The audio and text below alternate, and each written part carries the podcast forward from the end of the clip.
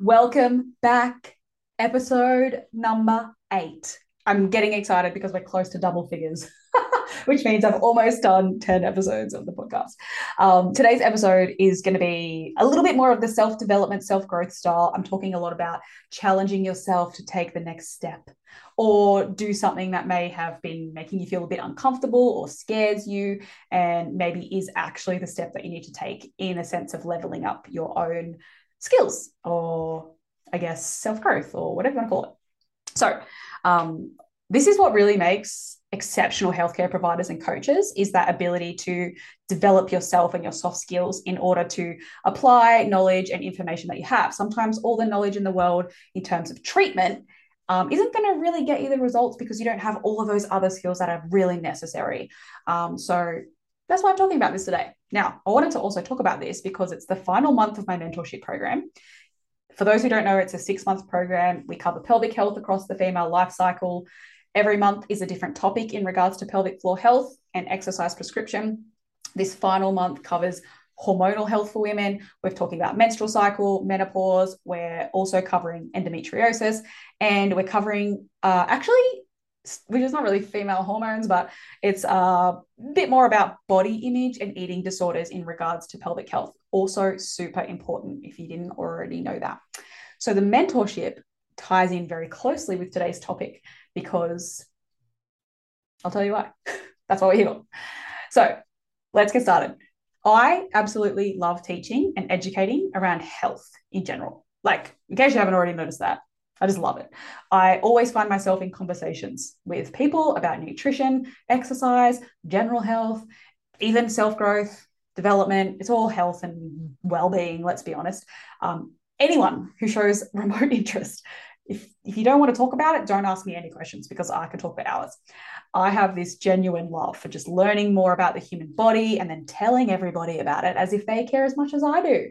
And my family will also back me up on this because I would read stuff and then be like, oh my gosh, Dad, Mom, did you know? And they'd be like, no, I don't really care. But they'd pretend they cared. So thanks for supporting me this whole time. Um, hopefully my mom's actually listening to this podcast because she's notorious for like not actually listening to this. But anyway, that's a different story. But I also really feel like uh, a lot of people just don't know anything about their health. They don't know anything about how their body works, and they can't really make really well-informed decisions about their health. So I'm really passionate about teaching them that. So if they don't know anything, then learning a little bit can really change the way they see things or really change the way they maybe make decisions about exercise or nutrition or whatever they're doing. So another reason why I love the education side. Deep down, my whole career, I have always said, I think I'm going to end up teaching, like, you know, women's health or something, just to people. Anyway, I've just always had that really big gut feeling. Initially, it was like, oh, one-on-one clients that just need a lot of help navigating their health. Uh, maybe they need all aspects of health rather than just the exercise side. But for the past few years, I have had this really like, uh, I guess, prominent thought about teaching trainers or other health professionals more about the women's health side of what I know that would help them be better as coaches or practitioners in regards to having a bigger reach for women's health and having a bigger impact on the women's health industry.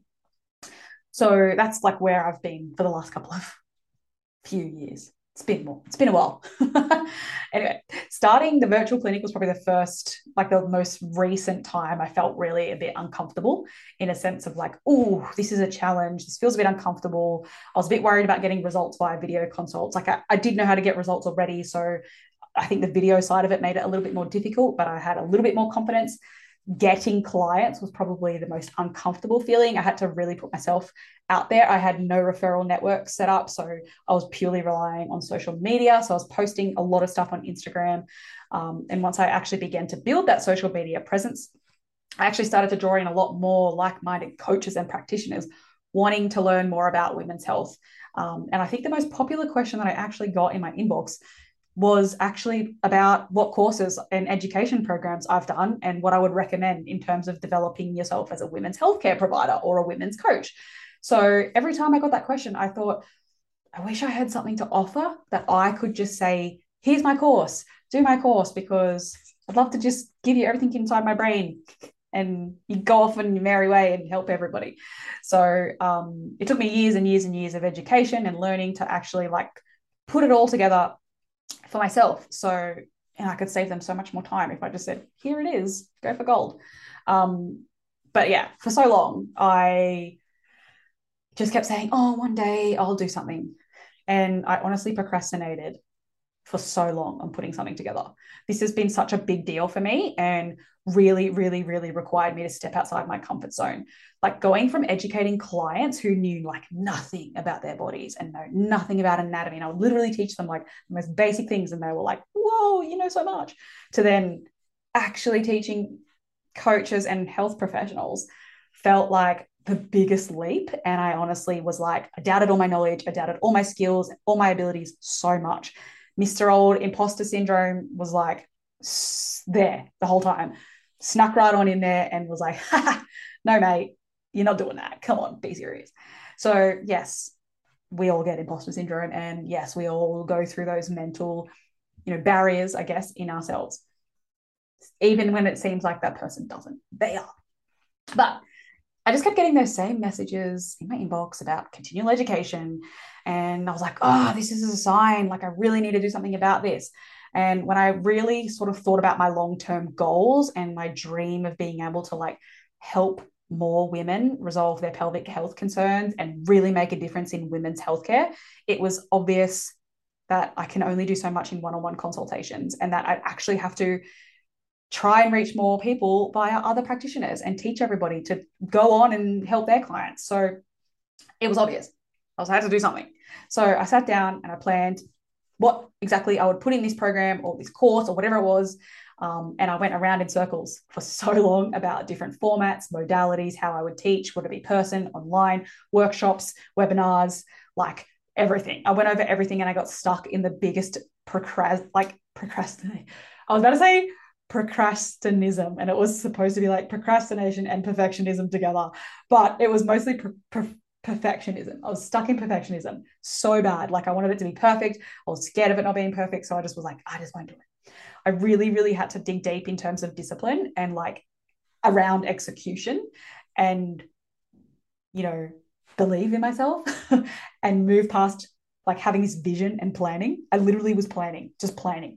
I have sticky notes and versions of courses everywhere that I'm like, I'll just keep planning. I'll just keep planning. And that felt like I was getting somewhere, but had to really knuckle down on execution, execution. Sorry, I clearly need another coffee. My mouth is like struggling, but execution in like actually following through with building it and delivering lessons, like how to do something.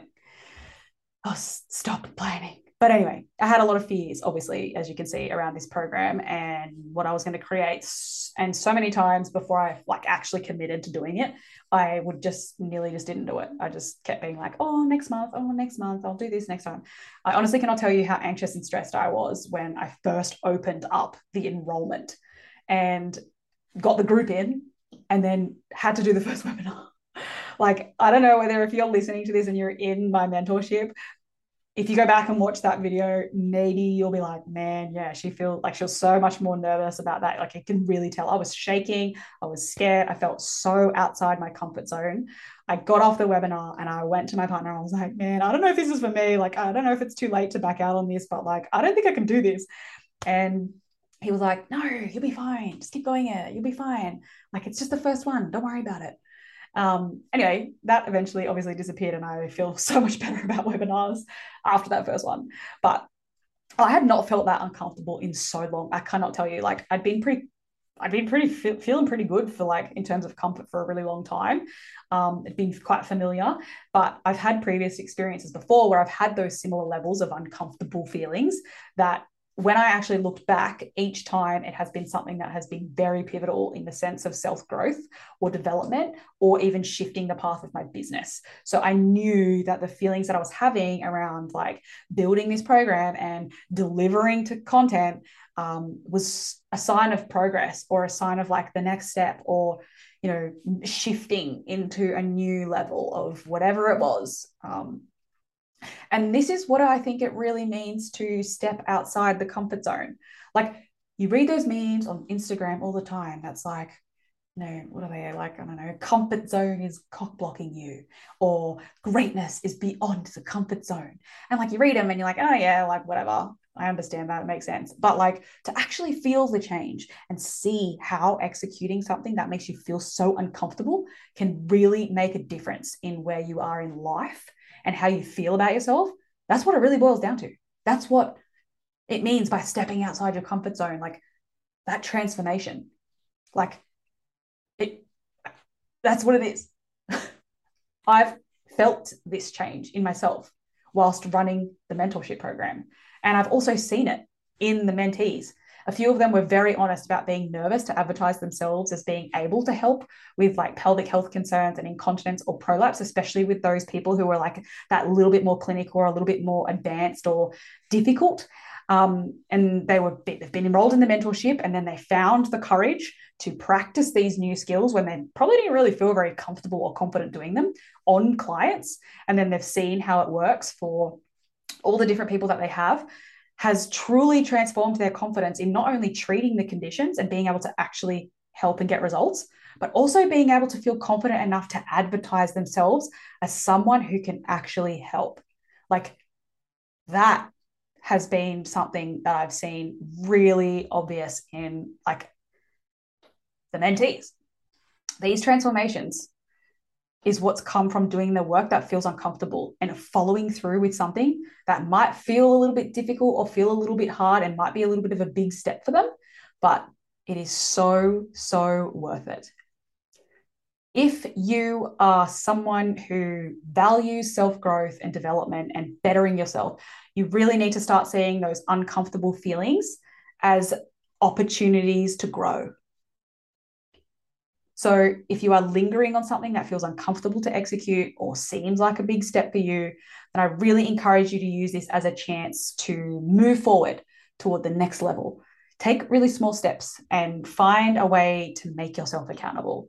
To be honest, the only way I followed through with the mentorship program was actually signing people up to the program that I hadn't even created and then promise to deliver. And I told them that from day one. Hadn't actually created any of the content, but if you're interested, you want to be a part of it, this is what the plan is. I'll do it if people sign up. And I had to. So once they were enrolled, I had to I had to show up. I had to put the program together and I had to actually follow through, and there was no way out. I, I mean, I could bail out halfway and say, sorry, I'm not doing this anymore, but not ideal. Um, I wouldn't do that anyway, but that was the only way I kept myself accountable. I'm so, so glad I executed and followed through and took that leap and moved past those shitty feelings of uncomfort and anxiety and fear and worry. This has been like the best decision in moving closer to my long-term goals. Not only have the ladies in the mentorship been like getting really great results for their clients and actually helping resolve pelvic health concerns for them, but they've also been moving toward their own goals of actually helping more women and being able to recognize themselves and tell other people that they're women's health specialists, which I think is so cool. Like that in itself is a transformation for people, and it's moving beyond the comfort zone of being stuck where you are and just dealing with where you're at, even if you might not feel like it's where you want to be. So on that note, round two of the mentorship will run next year. I have lots of planning to do because there are quite a few changes that I want to make in regards to this round in terms of feedback and making it a little bit um, like better. I'm all about feedback and making things better to actually meet needs of people. But if you are interested in the next round, you can put your name on the waitlist. I'm going to pop the link in the show notes here so you can head to the Instagram account as well. If you're not reading the show notes, Instagram account is at School of Women's Health. Click on the link in the bio. You can jump on the wait list. Um, you'll, you'll be on there. And when I open up round two sometime early next year, then um, you'll be there. You'll be the first to know. So you can do that. If you have, however, if you've enjoyed this episode, please share this on your social media, tag me, and help me reach more like-minded people. Let's make a difference in terms of women's healthcare and general practitioners' skill set. Uh, I'm all about that. So please share it. And if you are still listening all the way to the end, thank you so much for your support. It honestly means the world to me. I love when you reach out to me on Instagram Messenger, emailing. Building this network of like-minded people is so cool. And I really appreciate every single one of you that is part of this. So thank you so much. Anyway, that's it for today. Hope you've enjoyed it. I'll see you in the next one. Um, bye now.